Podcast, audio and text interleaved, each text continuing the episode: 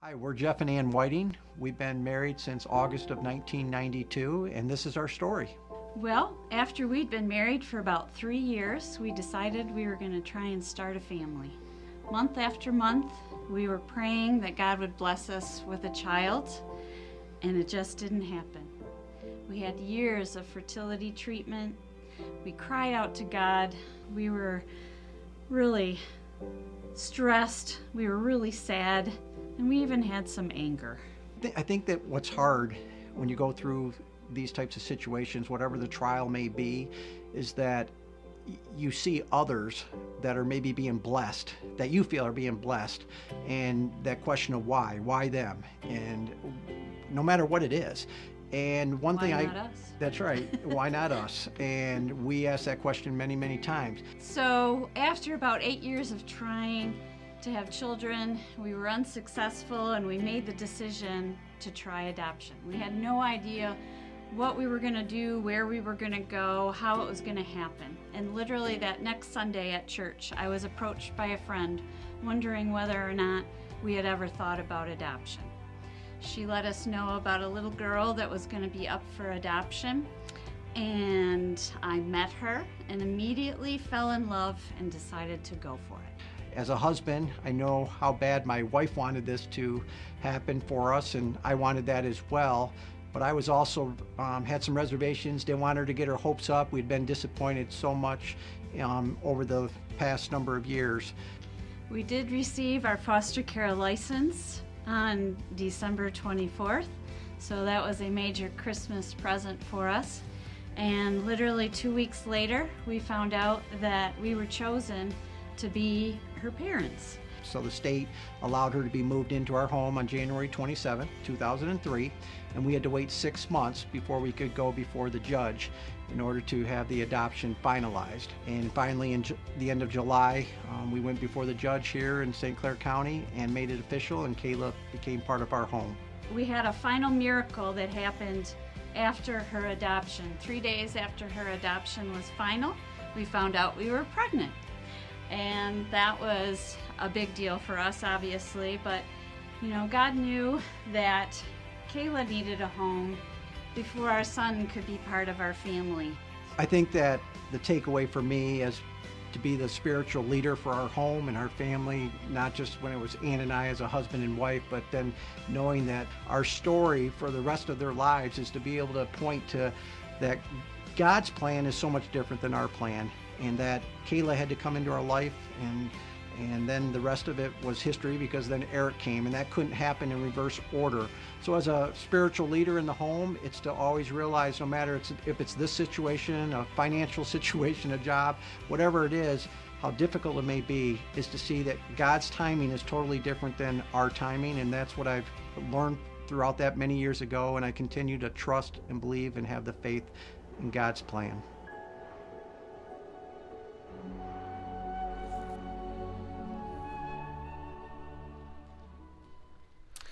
Well, good morning, Colonial Woods. How are we doing today? Great to see you. Glad you're here. Glad you're joining us online. And we are excited to continue our series called The Chronicles of Christmas. If you have your Bibles, turn to Luke chapter 1. And uh, thanks to Jeff and Ann sharing their story. We've known them since really the first couple of months of being here at Colonial Woods and part of their journey, but there were parts of that I hadn't heard before, and so glad that they were willing to share that. Uh, first hour, we were surprised with a, with a guest um, that we were honored to have with us. Uh, Santa Claus was actually sitting back in the back corner, full garb. He's not here right there. He was busy this week. But anyway, he's over in that corner. And uh, I looked over and I said, oh man, that's a great you know, every knee will bow, every tongue confess that Jesus Christ is Lord. And I mean, full garb, full garb was here. Now I look over, I see a twin. We got the same, t- we have the same sweater on. Man, great minds think like moose. I, I by the way, this is the sweater that a couple years ago somebody came up and said, Oh, I love your ugly sweater. I didn't know it was ugly, and it birthed this whole idea of Christmas sweater weekend. So, well, listen, um, Jeff and Ann were telling a story about waiting and yearning for a child. Today I want to talk about the, the waiting. The waiting. And it's not just waiting for a child, although for some of you that might be a yearning that's in your heart. For some of you, you're waiting for the spouse that you, God is going to bring into your life, and godly man or a godly woman, or maybe some of you are waiting for God to provide the right house, or maybe a career, or a healing, or whatever it is. And it's interesting, Galatians chapter 4, it says that in the fullness of time, that means at exactly the right time, God sent his son, born of a woman born under the law to redeem those of us who are under the law, which is all of us, that we might have the full rights, the full heir of uh, as children of God. And I started thinking about that because of th- that fullness of time means in the right time. God, God showed up at the right time. And I don't think that's just a declaration of what did happen. I believe that's a proclamation of what will happen that God isn't just the God who did show up in the past on time, but He's the God who promises to show up at the right time in our lives. And as I was thinking about that, I began to think about the stories of Christmas uh, as we've been looking at them this year. There's the Magi. They were, they were waiting, they were yearning for God to bring an answer uh, to their heart's cry for a deeper sense of significance in life. And then then I think of uh, Anna and Simeon. Now, we didn't take a big look at them last week, but Anna was a prophetess. She was well over 80 years of age, and she had been waiting for the Messiah. And when Jesus came to the temple and was dedicated, uh, she celebrated because God answered the yearning of her heart. Simeon doesn't give us an age on Simeon, but he was, he was old enough that he knew he, he was coming toward the end of his life, and God showed him and revealed to him who the Messiah would be. And so there's these yearnings, these achings that were happening in the first Christmas. And it's interesting, the story we're going to look at today is of Elizabeth and Zechariah. They had a heart yearning that they'd been waiting for. And it's found in Luke chapter 1. We're going to pick it up in verse 5. It says, In the time of Herod, king of Judea, there was a priest by the name of Zechariah who, long, who belonged to the priestly division of Abijah, and his wife Elizabeth was also a descendant of, of Aaron. Both of them were upright in the sight of God, observing all the Lord's commandments and regulations blamelessly. Now, I want you to see that phrase, okay? I want you to see it again. Both of them were upright in the sight of God, observing all the Lord's commandments and regulations blamelessly. But they had no children because Elizabeth was barren and they were both well along in years. But, but they, they didn't have a child. But they were asking God for a healing. But they had a prodigal child. But they had, you fill in the, you fill in the blanks. Whatever your heart yearning is, fill it in with that. But I want you to see they were both upright. They both were following the Lord's commands. They were exactly where they were supposed to be. They were doing exactly what they were supposed to do. And they were exactly in their walk with God where God wanted them to be. But, next phrase.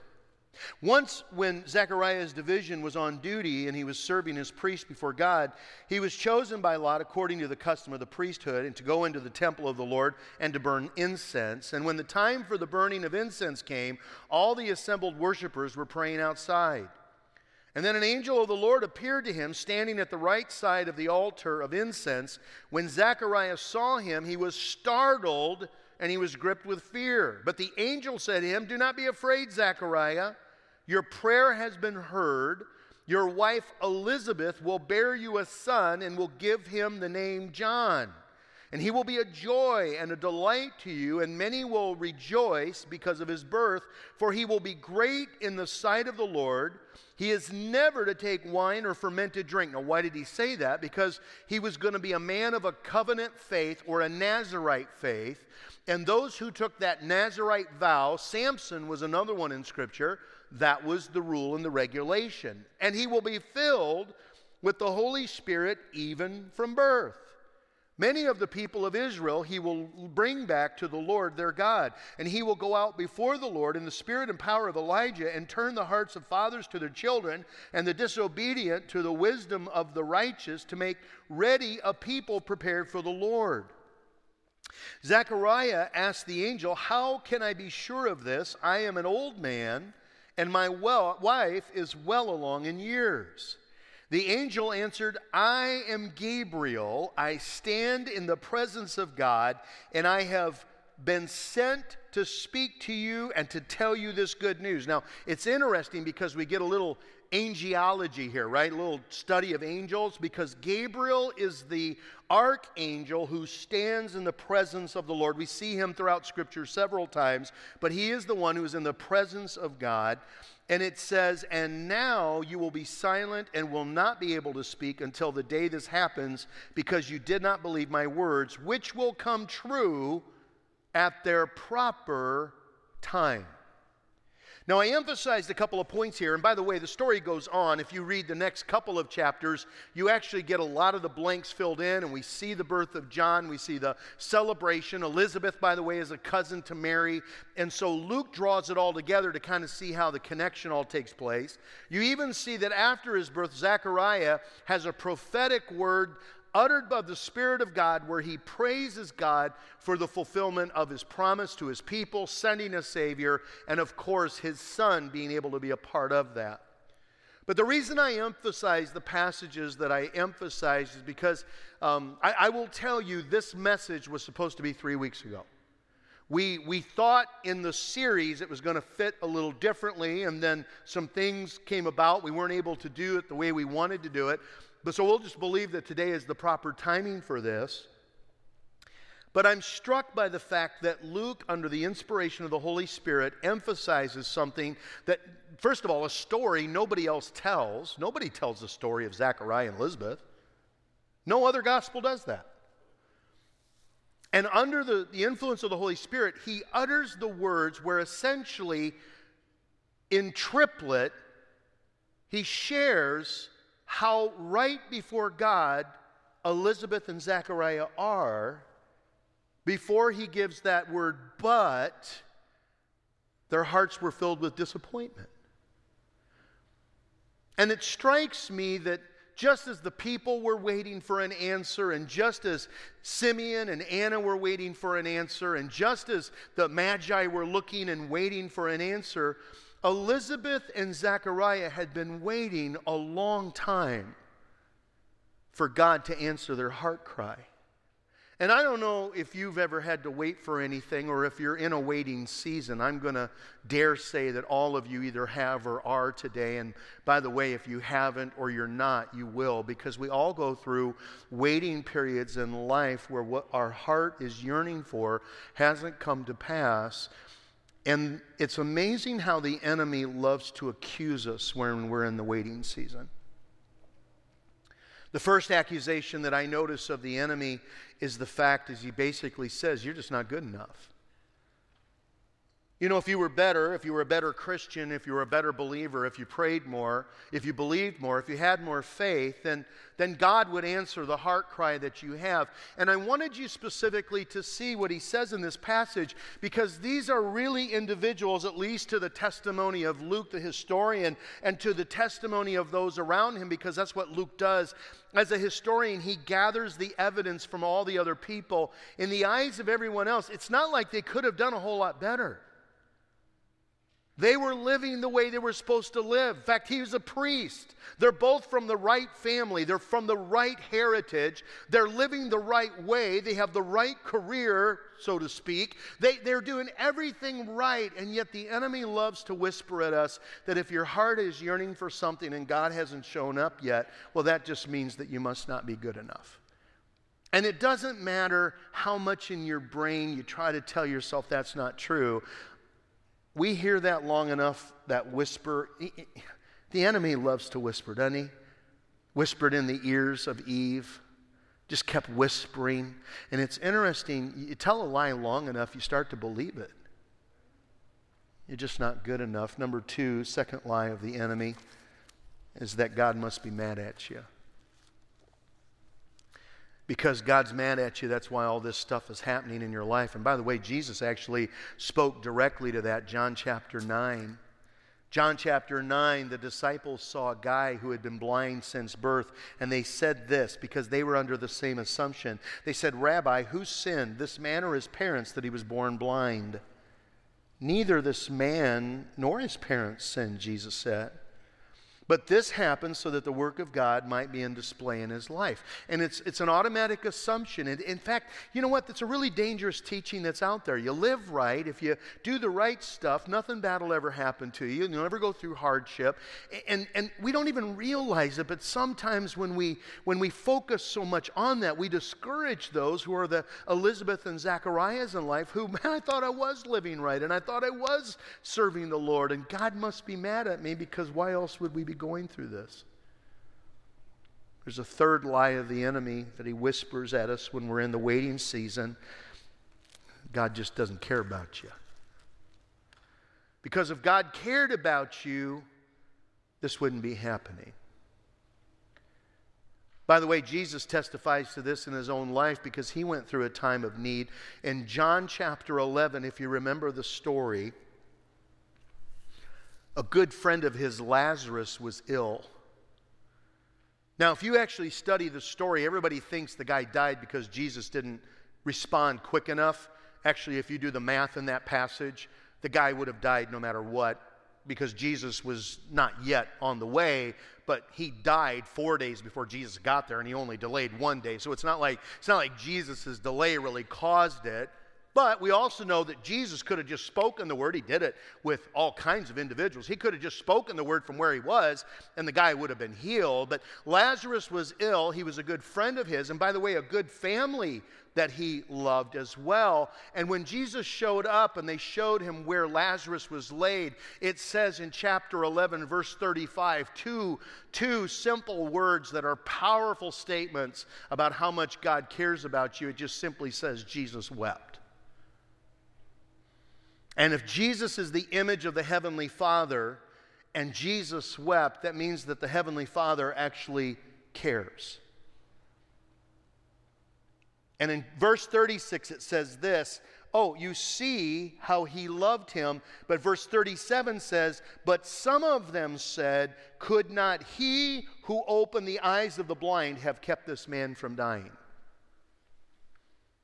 There will always be some there will always be some who say that, you know what, if God really cared, couldn't He have kept this from happening?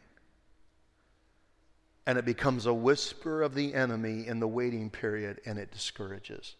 And the last one that I notice in this passage is that maybe God just isn't paying attention, doesn't hear me. Have you ever wondered if God isn't listening to you? Because there's some really good people in Scripture that had to ask the same question. Notice what he says in verse 13. I just think this is under the inspiration of the Spirit of God because listen what the angel Gabriel says to him Do not be afraid, your prayer has been heard. I've been meditating on this story for the last couple of months. And as I was reading down through this passage this week and I was putting together the, the concepts that I wanted to share this morning, when I saw those words from Gabriel, I, I just want to I want to teach you a little bit something about how the Holy Spirit can work. I have found that the Holy Spirit tends to lead us um, and direct us directly proportional to the scriptures that we have put into our heads.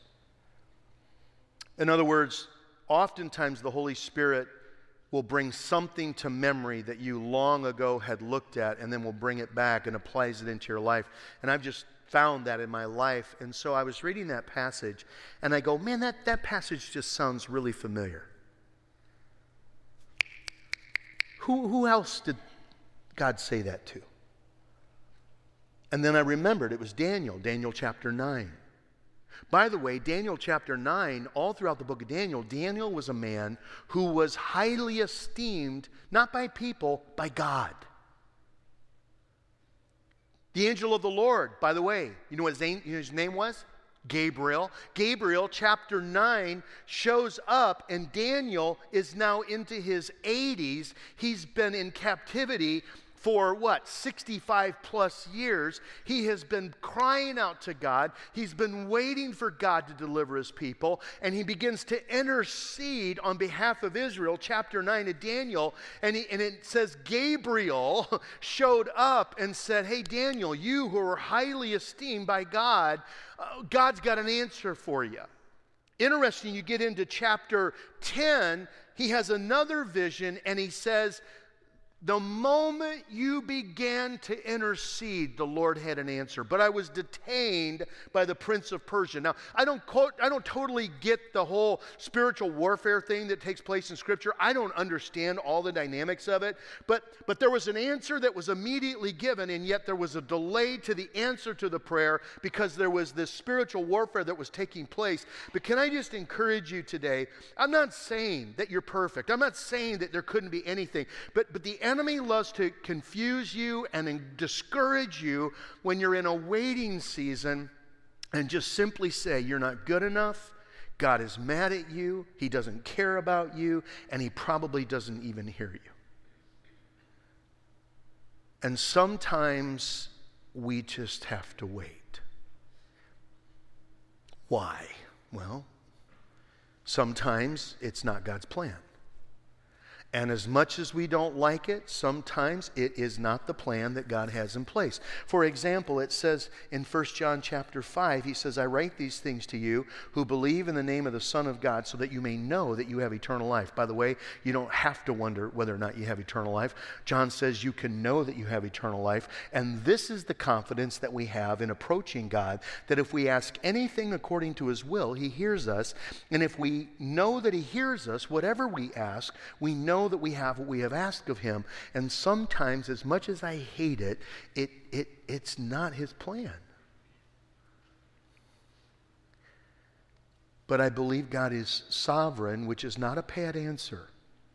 It's, a, it's an answer that has grown in me, and I believe that God keeps his promises, and I believe that God is holy, and I believe that God is good, and I believe with all my heart that God loves me. And as much as I may disagree, when Jesus says, Do not let your hearts be troubled, you trust in God, trust also in me. In those moments, I try to trust. And I don't know why this is happening, and I don't know why this isn't happening, and I don't know why I'm waiting. But Lord, in the waiting, I, I'm going to trust you because I, I just have to believe maybe this just isn't your plan. And sometimes it's just not the right timing. I mean, had Elizabeth and Zachariah had John 20 years earlier, the timing wouldn't have been right for Jesus' arrival. And how many times in our life have we found that, that, that, that had the Lord shown up any earlier, we wouldn't have been ready. And had he shown up any later, we'd have been so discouraged that we would have given up. But he shows up at the right time. And there is something about, in fact, let me, take, let me show you this verse. Go, go with me to chapter 1, Luke chapter 1. Just go down to verse 20. Just look what it says there. And now you will be silent until this happens, and not able to speak until the day this happens, because you did not believe my words, which will come true at their, see it? Proper time. Elizabeth wasn't even pregnant yet. Proper time. Some of you are here today, hadn't planned on being here today. This message was intended for several weeks ago, got delayed, and you feel like maybe I wrote this message because somebody in your family sent me a note and said, You're going to be here today. Can I just tell you, we'll never be fast enough, smart enough, or clever enough to out time and out position what God does through His Spirit. And sometimes he's got a different purpose. By the way, what's interesting about Zechariah's praise is that when God answers Zechariah's heart cry, he doesn't even begin by praising God for bringing him a son because he begins to realize that's not the biggest purpose in this whole thing. Go into chapter 1, pop down to verse 67. His father Zechariah, this is after John is born, he says, His father Zechariah was filled with the Holy Spirit and prophesied. Praise be to the Lord, the God of Israel, because he has come and redeemed his people. God save, is saving us right now. He has raised up a horn of salvation for us in the house of his servant David. This isn't his son John, this is Jesus salvation from our enemies and from the hand of all who hate us, to show mercy to our fathers and to remember his holy covenant. You see the second thing there? He says, and by the way, I want to praise God because he's keeping his promise. The word covenant means a promise made by God that God himself bears witness to, so it's really a good promise. And he says, and oh, by the way, God keeps his promises, which means that God not only is fulfilling what he said he was going to do, but God kept his promise to us, and it only shows us his character even more. And then at the end of the praise, at the end of the song, he says, Oh, yeah, and by the way, I'm so excited because my son, the son I didn't have, gets to be a part of the purpose and the plan to fulfill what God always wanted to do. Man, I, how great is that that we get to be a part of this story? And so, if you're here this morning and you've ever been in a waiting series or you are in a waiting time in your life and you're discouraged, and again, you're living, you're walking, you're praying, you're asking God, your heart is yearning, but there are four truths I want to leave us with this morning. Number one, there is a big difference between waiting in disappointment and discouragement and waiting in promise. Huge difference. Because it says the people were walking in darkness, Isaiah chapter 8. They were in distress, they were in hopelessness. But then it says, But there shall be no more gloom. He says, Unto us a child is born. Can I just tell you, as a believer in Jesus Christ, we never wait in hopelessness and we never wait in just despair and darkness. We wait in promise because God knows how to keep his promises. Number two, there is always work to be done when you're in the waiting period. And Zechariah and Elizabeth, they didn't have yet what their heart yearned for, but both of them well along in age. By the way, little secret to the guys that are in this room, he said, I am an old man, and my wife, well along in years. That's a, that's a tender way. Can I just, that's how you diplomatically share those things. And yet, what did they do in the time of the waiting? They kept serving, they kept obeying, they kept living. And number three, God makes you a huge promise. He promises to always be with you in the waiting.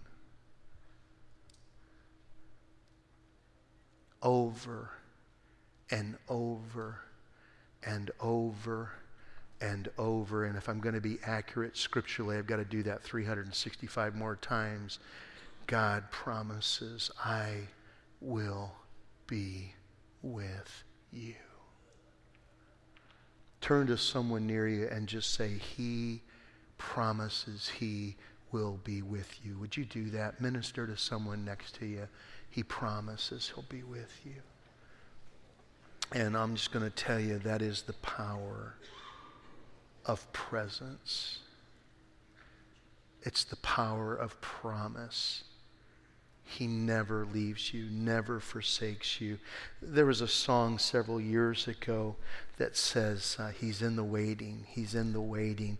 God isn't just in the victory, and God isn't just in the answer. God is in the waiting, and His presence today is promised just as much as it is in the fulfillment of your heart cry. Number four Hold on. Because God tends to show up in the suddenly. I love this. Luke is so unique. Go to chapter 2, would you? Chapter 2, verse 12. Sorry, verse 13. Suddenly. Say that with me, would you? Suddenly. Suddenly. A great company of heavenly hosts appeared with the angel, praising God and saying, Glory to God in the highest, and on earth peace to men in whom his favor rests. Luke is so unique. That word suddenly, it means unexpectedly, it means, it means uh, quickly, spontaneously. 17 times in the New Testament that word is used, 14 of them are by Luke.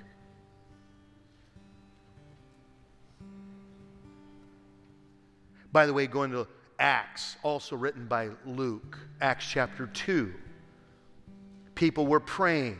Jesus had ascended into heaven. They're calling out to God day and night. They're praying, they're praying, they're praying. Day of Pentecost, chapter 2, verse 1. What? Suddenly. Paul's on a Damascus road, been persecuting believers, been taking their life. Suddenly,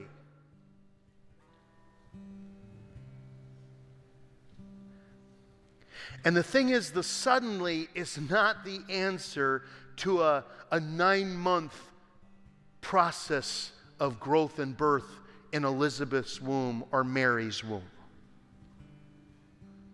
It's not even a 400 year waiting period because Malachi. Malachi said in the very last passage that I will turn the hearts of the fathers toward their children and you remember what the angel Gabriel said to, to Zechariah? He will be in the spirit of Elijah and he will turn the hearts of the fathers toward their children. It's not even a 400 year prophecy.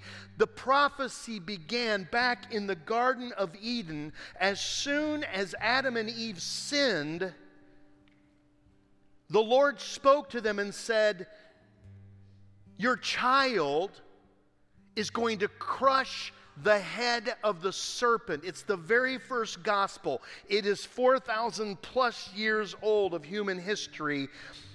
From the very beginning, God said, yeah, the enemy won in this moment, and the enemy has, you believe the enemy's lie in this moment, but there is a day I will crush his head, and it is fulfilled thousands of years later. There is waiting, waiting, waiting, and then all of a sudden, suddenly, God shows up. And if you're in a waiting period right now, hold on because a suddenly is still coming. And we've all had that happen. You wait at the license branch. Sorry, Secretary of State. And you're waiting and waiting. And then all of a sudden, your number gets called. It's like I won a raffle.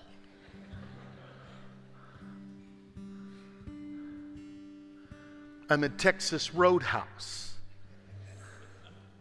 Phil, the little buzzer goes off.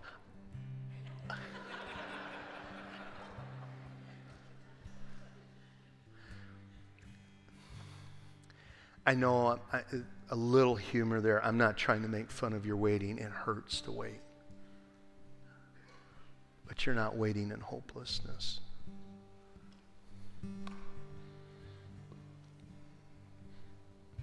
And as we constantly are calling out to Him, God tends to show up very suddenly. So hold on. Take courage. He's in the waiting. Father, there's some waiting periods that are here this morning, and I don't have to go through all the situations because, uh, frankly, we all know where we're waiting. And we want with everything in us to kind of take matters into our own hands. And it's so hard for us to wait for what you have for us. But Father, um, and you know what? Sometimes the answer isn't what we thought was going to be. But we trust you and we trust your character. And so, Lord, we cling to you in the waiting and we hold on for the suddenly. Oh, Lord, would you come quickly and bring the suddenly? Thank you, Father. It's in Jesus' name. Amen.